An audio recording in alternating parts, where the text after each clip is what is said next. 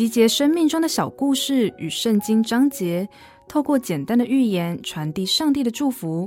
您现在收听的是《心灵绿洲》。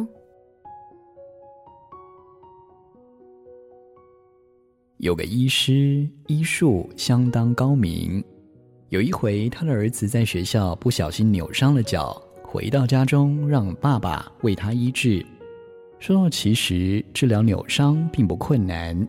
但是这个医师在处理孩子的脚伤的时候，只要看见儿子表情扭曲、嘴里喊痛，就赶紧把手收回，生怕把孩子给弄痛了。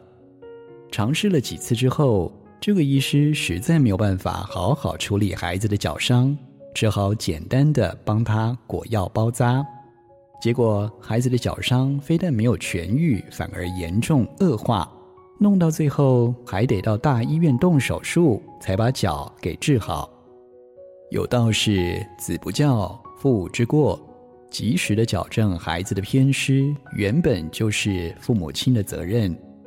圣经上有句话说：“管教你的儿子，他就使你得安息，也必使你心里喜乐。”所以说，放纵孩子，不忍管教。